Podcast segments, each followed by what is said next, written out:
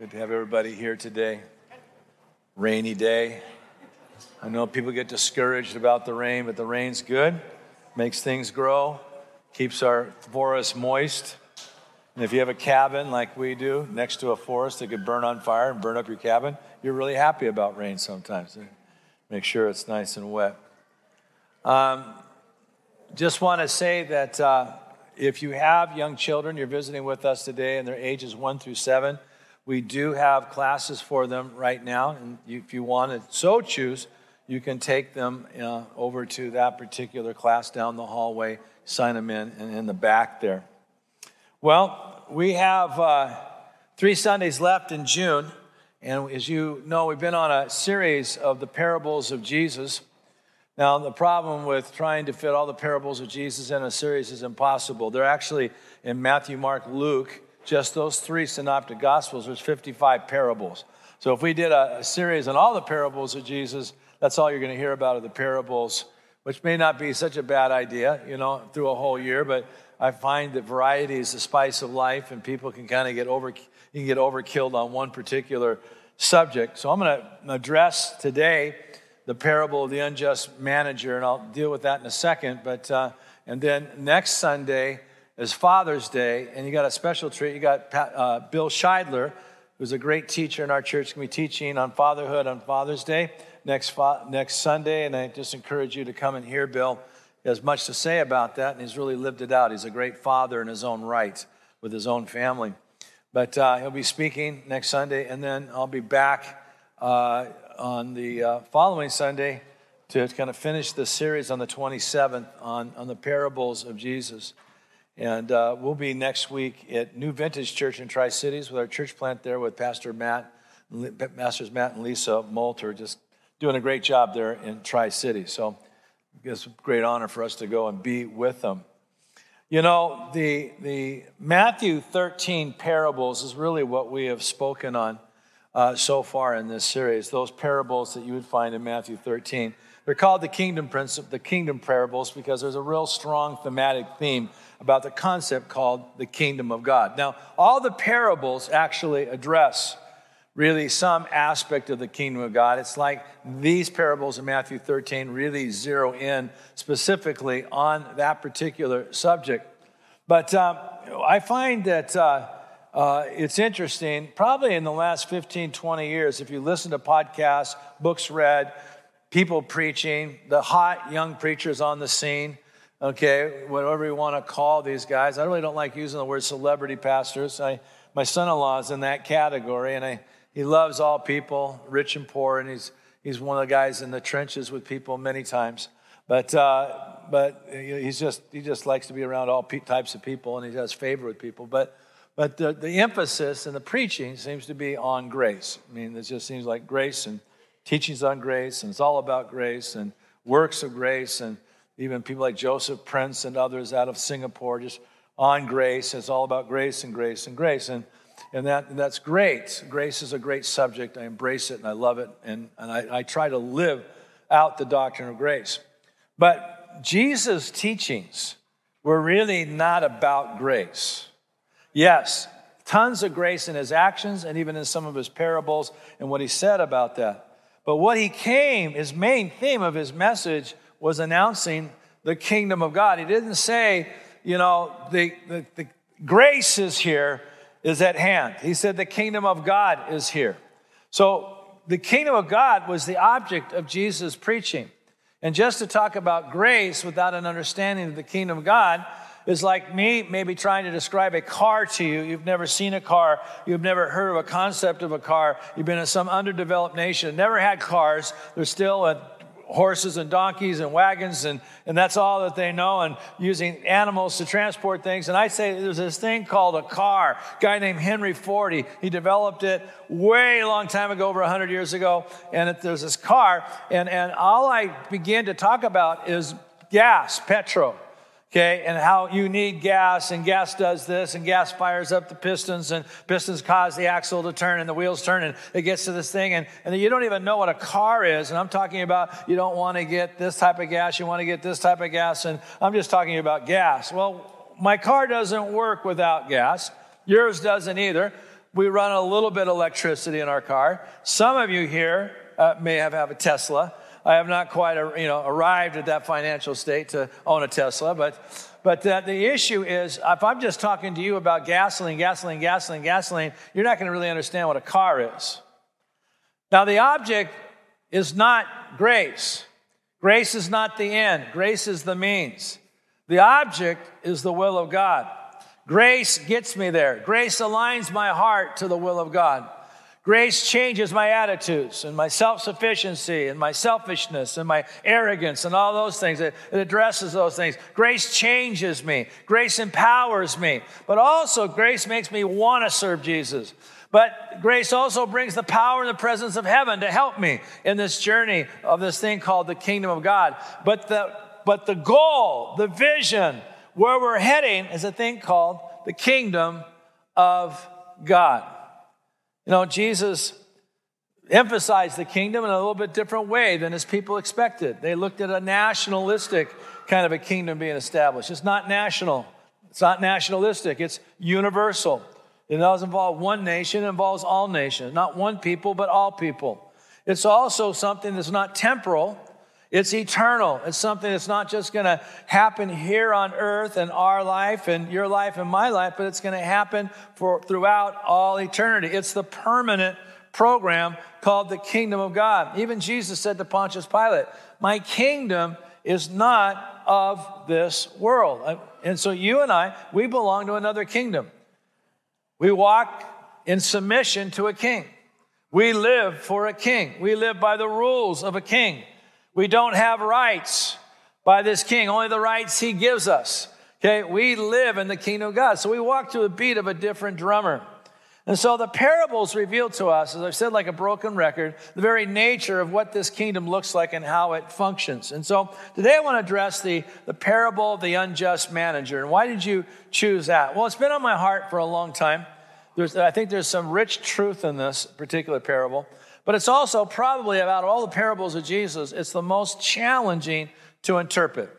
So I might I might present a view of this that's a little bit different than maybe things that you've heard about this particular parable as I address this today. How many of you read this parable in Luke 16 that we're going to read in a second? And this guy, you know, a, uh, he's wasting his, his, his master's possessions and he, and, he, and, someone reports him and the manager is going to fire him and he, he starts, he, he starts um, dismissing everybody's debts so he could survive and, uh, you know, and you're reading this particular parable and you're trying to figure out what does this parable mean. Have anybody read this parable and been consternated like this? Okay, well, I hope to bring some sense to this parable today. I, uh, I was telling people in the first service, you know, people ask me, you know, what do you do with your time? I do a lot of things with my time, you know, as a pastor. But one of the things I do is I have theological arguments with myself in my office. Okay, so if uh, you know what is Bob doing there for hours? Well, I'm fighting with myself. I'm having a well. You used to believe this. Well, why don't you believe this now? Well, this is because you were wrong here. Well, why? You you're wrong. And so I have a schizophrenic kind of a multi-personality thing going on spiritually, trying to wrestle over. I'm one of those guys. Like I want to really understand what Jesus was trying to say when he said something. I dig deep, and I I, and I'm, I'm exhausted after I'm done. Okay, it's not, what, you look so tired coming out of your office. I'm exhausted. I had a fight of fights with myself on this. But the parable of the unjust manager. Let's, let's get there today. Here we go. Here's, there's the parable. And he also said to the disciples, if you're reading your Bible, this is Luke 16 1. He also said to his disciples, There was a rich man who had a manager, and charges were brought to him uh, that, his, that, that this man, this manager, was wasting his possessions. Now, how he was wasting, was he charging things that he wasn't legally supposed to charge, where he was pocketing that money? Was he skimming profit off the top? Okay, and then giving his master what he said, you know, this guy paid 80 thing, 80, you know, denarii here, but, you know, he really charged 100 denarii. Uh, was he just slothful and not man- on top of the business? We don't know, but there was charges were brought to this rich man that this guy's wasting your possession. And so he called him and said to him, What is this that I hear about you? Turn in the account of your management, for you're no longer, you, you, you can no longer be manager. And so, what he was asking them to do is hand in the books, bring the ledger, Bring what I have lent out to all these other farmers and bring in the records of what they have paid you, and I want the records. So this guy, this guy's in a fix. He's in a fix. And uh, going on here, and the manager said to himself, Well, what shall I do since my master is taking the management away from me? The one thing this manager understood is that his future was going to change, probably, most likely, and I could be wrong on this, within 24 hours, I'm unemployed. And I'm looking at my future, and I have kind of a very realistic look at what this future looks like. So, what does he do? He goes, I'm not strong enough to dig. It's probably what they called a fine man in the old King James Version, like Jacob. He was a fine man. He didn't have calluses on his hands, he wasn't strong. Labor work would have just taken him out. So, he was a fine man. He just, I, I can't dig. And of course, he said, I was probably, I'm ashamed to beg. And those this culture really you only had compassion for beggars if they were like widows or, or, an orphan or somebody a child or somebody who was physically infirmed. Okay they would receive compassion. But just you know the average guy in the street holding a sign you know hey i'll be honest all i need is a beer. They're not gonna they're not gonna they're not gonna have too much uh, uh, compassion provoking in the heart of the people. So i'm ashamed if i have to go do that then he put a plan together. He has a plan. I have decided, I've put a plan what to do. He put a plan together on how to face the future. And he says, so that when I am removed from management, which is a foregone conclusion, people may receive me into their houses. Well, why would they do that? Well, they may receive the houses either by taking care of him or employing him, you know, that I'm going to be taken care of because of what I'm going to do. So, summoning his master's debtors one by one. Now, here's the issue with these debtors they didn't know he was fired. They didn't know, they didn't know the conversation between him and his master. Okay, they, they think he's just representing this rich man like he's always represented this rich man. This guy is unemployed. The, the, the handwriting is on the wall. And he, and he said to the first, How much do you owe my master? And of course, he said 100 measures of oil. By the way, that's like gallons and gallons of stuff. This is big volume type of measurements. And he said to him, Take your bill and sit down quickly and write 50. So basically, these people thinking he's operating in authorization of his master, they just thought that their master, the rich man, just forgave them a 50% of their debt. That's pretty good. That's pretty good news, isn't it? You owe $500,000 on your home and a mortgage, you go to the bank, and they said, you know what? You only owe 250000 Okay, that, that's good news. That's good news, okay? This guy is, he's, he's shrewd. This is calling him shrewd. Take your bill, quickly write 50. And then he said to the, the another, and, and how much do you owe? And he says, 100 measures of wheat. And he said to him, take your bill and write 80. I don't know why the guy owing wheat pay, had to, oh, got just a less of a discount, but story, Jesus didn't break that down. I guess variety in a story is more important than consistency. The master commended, okay, so here's the issue. The master commended the dishonest manager for his shrewdness. Now, the one thing he didn't commend him for was his morality, but he commended him for his shrewdness. And Jesus ends this parable by saying, For the sons of this world are more shrewd in dealing with their own generation than the sons of light. Wow. Well, this parable is a challenging parable. As I said, I may have been confused, and, and it's confusing for Bible teachers, and it's been confusing for me. I don't know how many hundreds of times I've crossed this over in devotions, and I've meditated on it, and I want to know what this means. What did it mean to the people of its time? And here are some of the challenges of this parable. I'm going to take you into a college classroom now, and I, am going to, I'm going to answer questions you're probably not even asking. Okay, but just for about 10 minutes, give me grace as a geek and uh, just uh, kind of go with me on this. Where, where does this particular um, parable end? I mean, that's the first question we want to we wanna look at. Many feel it continues through verse 12 because there's other statements. I got my big Bible here today, my Gideon's, come on, New Testament and Psalms. All right, and it says here, it says here, for instance, in verse 9, I say to you, make friends for yourself by unrighteous mammon. Verse 10, he who is faithful in what is least is faithful also in much. These are sayings of Jesus. It's not a story now. Jesus is saying things. There, verse 11, therefore, if you've been faithful Have uh, you've been faithful in unrighteous mammon? Who will commit to you the trust, the true riches of the kingdom of God? Okay, these are sayings of Jesus. The famous ones, verse 13, that you hear in the Sermon on the Mount. No servant can serve two masters, for either he'll hate the one and love the other, or else be loyal to the one and despise the other. You can't serve God and money. Now, this is not a part of the parable, this is a part of Jesus saying things. And then in verse 14, in 14, it says, Now the Pharisees who were lovers of money also heard all these things, and they derided him or mocked him. Okay, so is this connected to this particular parable? He was not talking to the Pharisees, he was talking to his disciples. So, where does this end? Now, one of the things I appreciate about Luke is he's a great historian, and it gives me great faith in the authenticity of the New Testament.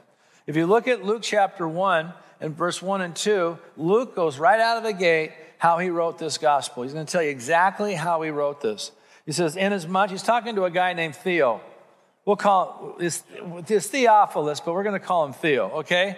Okay, like Leo, who's sitting here today, but it's not Leo, it's Theo. So you just call Theo. He's writing Theo, and he says, Inasmuch as many have undertaken to compile a narrative. I think that's interesting. Many have undertaken to write a narrative. Didn't say a handful, I mean, there were a lot of people trying to write down the words of Jesus that they heard from eyewitnesses, from, from firsthand accounts, trying to get that down. Many New Testament scholars believe there was a document that was circulated around the first century called the Q, they call the Q document, that was kind of like a, a, a, a potpourri of all the sayings and teachings and stories of Jesus that they drew from in this that were firsthand accounts. So he's, he's, a, he's, he's compiling a narrative of things that have been accomplished among us, just as those from the beginning were eyewitnesses and ministers of the word have delivered them to us. And so, what probably Luke was doing, if you look at Luke 16, the theme throughout the chapter has three sections to it, really has to do with possessions, the whole chapter. We have the parable I just read, then we have these sayings you know, you can't serve God in money. If you're faithful in what is least, you, you, if you're faithful in what is least, you'll be faithful in much. If you, if you haven't been, you know, faithful with unrighteous mammon, will God give you the true riches? All these sayings of Jesus. Then you got Jesus rebuking the Pharisees in verse 14 of Luke 16.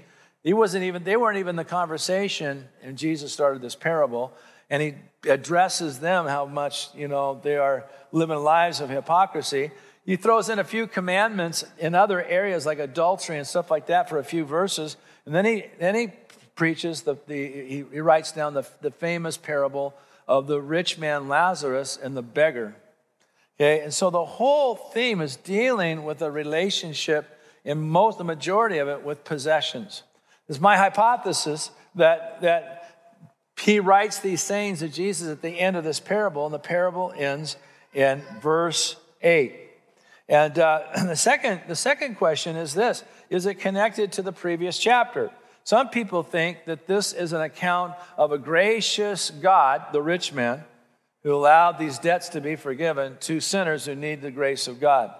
Well, there's two problems with them. In Luke 15, Jesus is addressing the Pharisees in Luke 15, not his disciples the Pharisees who said, You eat with sinners, you hang out with sinners, you, you, you are contaminated by sinners.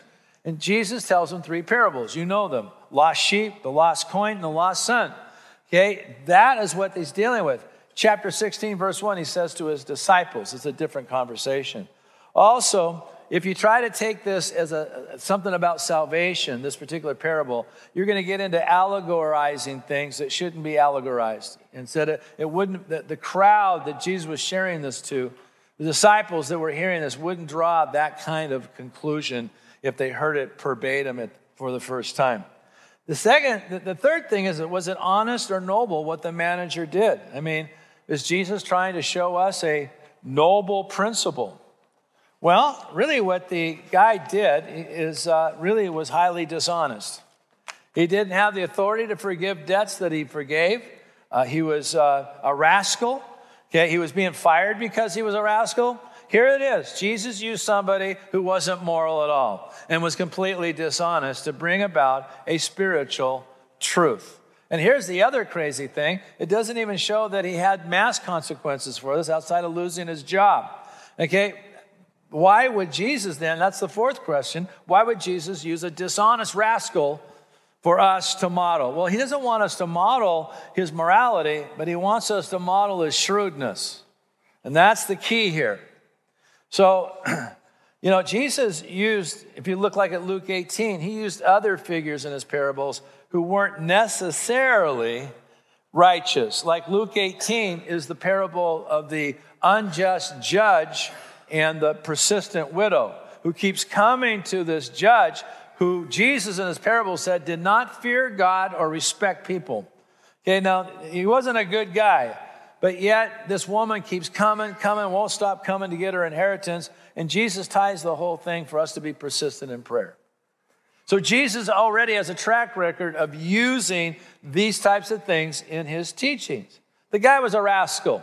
The fifth thing was this was this parable about money or an allegory of God's grace towards us as sinners? Well, it's definitely not an allegory about God saving sinners. And it has indirect references to what we do with money, yes, but not that's not the complete message of this parable. So I would say neither. And I hopefully I can establish that in your mind and heart today, what Jesus was trying to get at. And last question is this where does the parable end? And we're, we're going to take the conservative position that it ends at verse 8. Now, three presuppositions of Luke in Luke 16, the whole chapter. His first presupposition is this that we are stewards. We're managers of what God has given us. God has given you life. Well, how do you know, Bob? Because you're sitting here breathing, listening to me. He's given you life. Second thing, He's given you health. He's given you resources. He's given you abilities naturally and spiritually, and He's given you opportunities. Now, we determine what we're going to do with that. God gives it to us, but we determine what we're going to do with what He gives us. Even in my own life, I'm evaluating my life, my health, my age, and everything else. And, and I'm making in my mind and my plan ministerially, uh, uh, in my relationship with Sue, and my wife, and my kids, and everything. I'm I'm kind of putting a 20 year plan together in my mind. If God cuts that short, He can, but I, am trying to think in that light. I, I got only so many hours left in the bowl. Okay, what am I going to do with this thing? That's called stewardship. The second uh, presupposition of Luke is that we need to live life in light of the future's reality. The manager was very, very concerned about his future. In fact, so much so he put a plan together. Because that future was a reality, and that future was in jeopardy because he was going to be unemployed in a very short period of time. Now, what is also a reality for you and I is a reality that we're going to enter into eternity, that this life is temporal. There's one thing I've dealt with in all my years of ministry is this I've dealt with the subject of death. I've lived with death, I've walked people through death. I've been on the bedside of people who've entered into eternity. I've comforted people who've lost people. We've experienced it in our own family. I've experienced as a pastor. In other words, I've buried a lot of people. I've done a lot of memorials. I've processed questions with a lot of people. So when people ask me a lot of times, you know, what do you do? I really, uh, my, one of my jobs as a pastor is to prepare people for death. That's one of the things I do because eternity is a, a very, very real reality. It is in the New Testament. Eternity is a reality. We, we go for, we look at things that are unseen. We do not look at things that we see, Paul says. Absent from the body, Paul said, but present with the Lord. Paul said, You know, I'd rather be with Jesus right now, but for your sake, I'll be with you. For to die to gain, for, for, for Christ is me to live, and to die is gain. Why? Because I'm going to be in his very presence. Now, he wasn't morbid, he wasn't suicidal. He just longed for this relationship with Jesus eternally. And remember, he was taken up into that place where we're going, and he was forbidden to share exactly what he saw. So he knew what was happening and where he was going. We need to live life in light of future's reality. And the third thing about, about Luke's emphasis in that 16th chapter is that we'll give an account at a day of judgment. You know, I determine what I do with all those things that God gives me, but I will give an account of what I've chosen to do with those things. All right, here we go. Let's talk and break, break the, the parts down of the story. A rich man and a manager that was wasting his possessions. You know, a great question that you and I should ask ourselves is what has God given you, and what are you doing with it? What has He given you?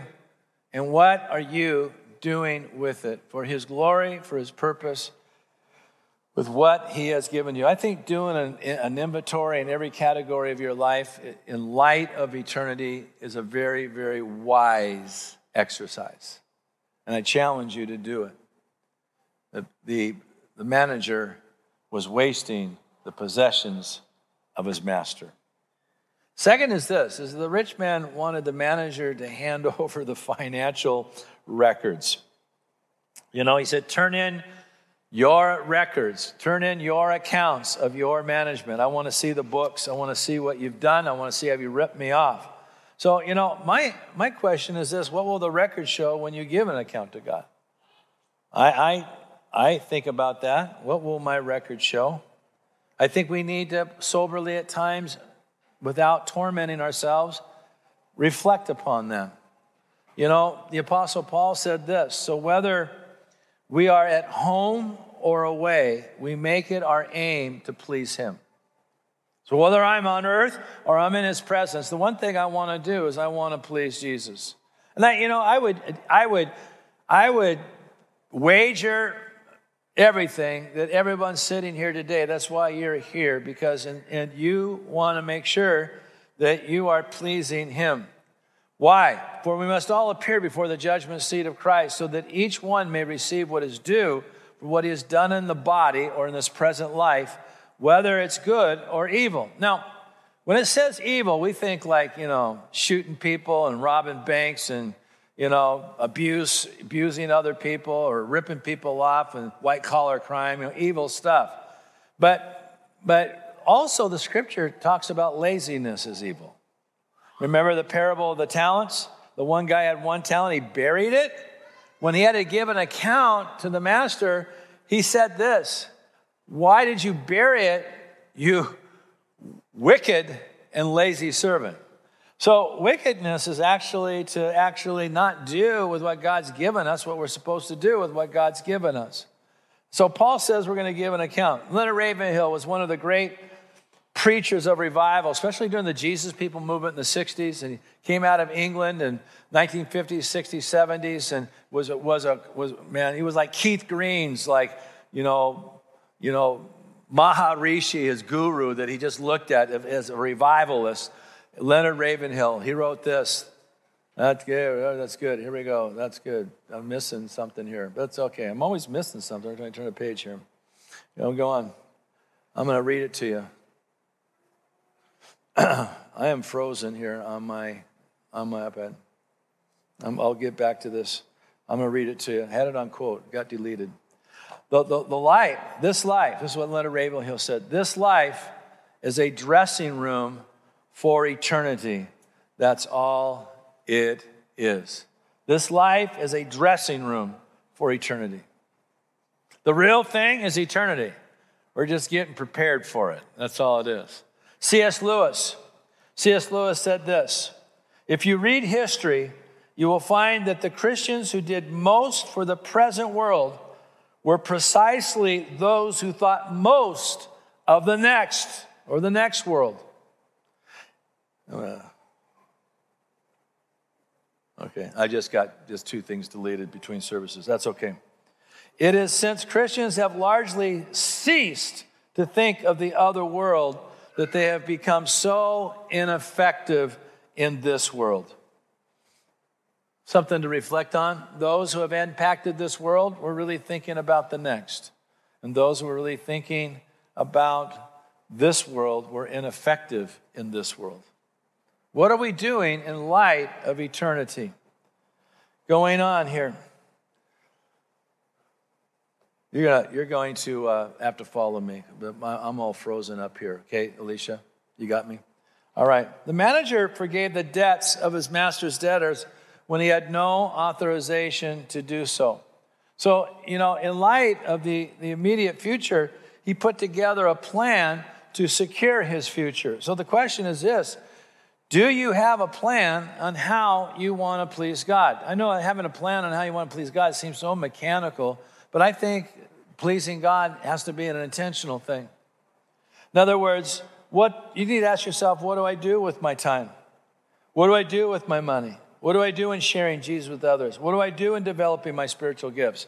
What do I do in building the church? What do I do in serving and loving others in my community? You got to weigh out and evaluate that stuff. You got to be intentional. It just won't happen.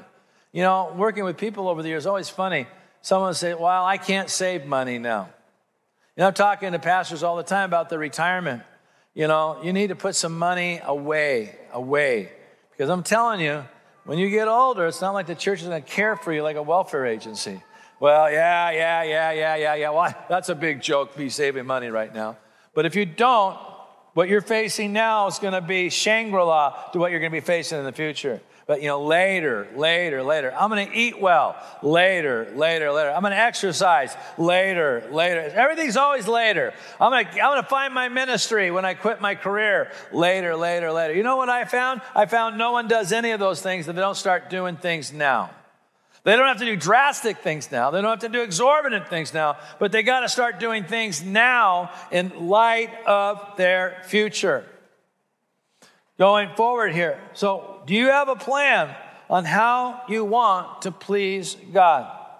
The other thing is this the rich man commended his manager for his shrewdness.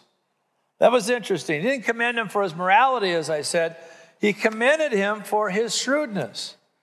In other words, what was so shrewd about this plan of him forgiving everybody their debts? Well, this is a shame based culture.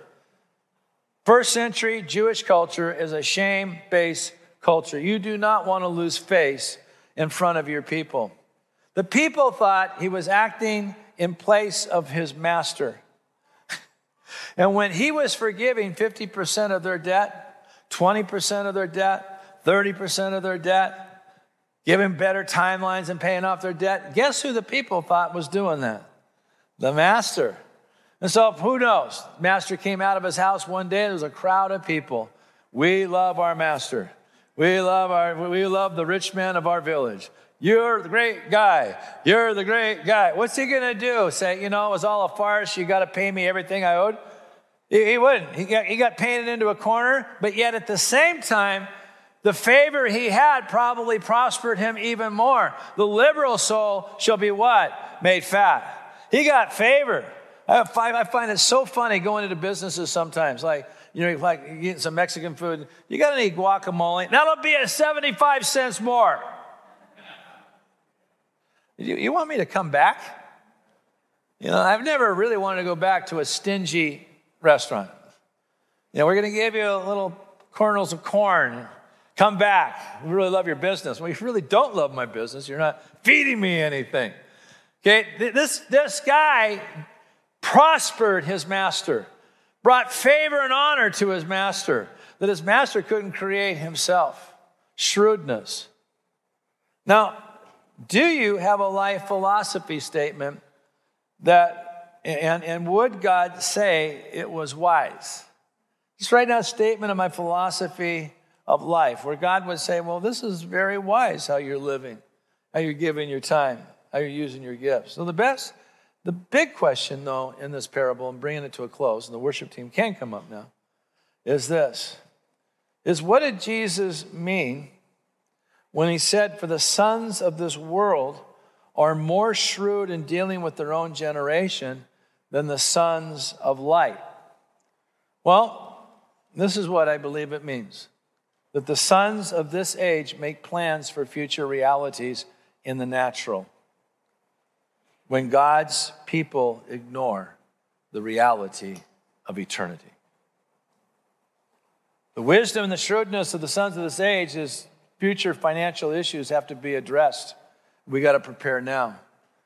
And when Jesus is saying the sons of light, they're not even thinking about eternal issues when it comes to their life.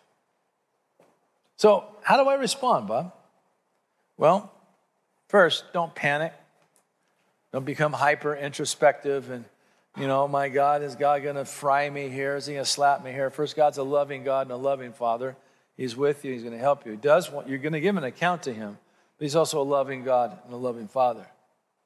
But, but start by evaluating yourself. In other words, in light of the New Testament, in the light of the teachings of Jesus, in light of the Word of the Word of God, how am I living? What is my is my lifestyle adjusting to the lifestyle of this book?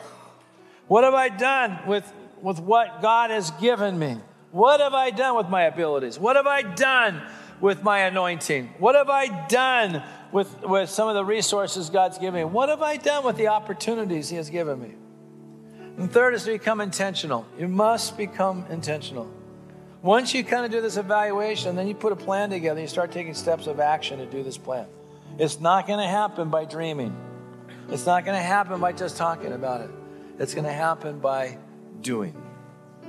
And then guard your heart. Distractions. There are demonic distractions to pull you away from the things that you know that God's spoken to you about lining up to this book. Watch out for idols, selfish attitudes, choices, wrong ambition. And make sure that you're focused upon the words of Jesus and eternal reality of serving his purpose in his kingdom. Lord, make this work in our life. In Jesus' name, amen.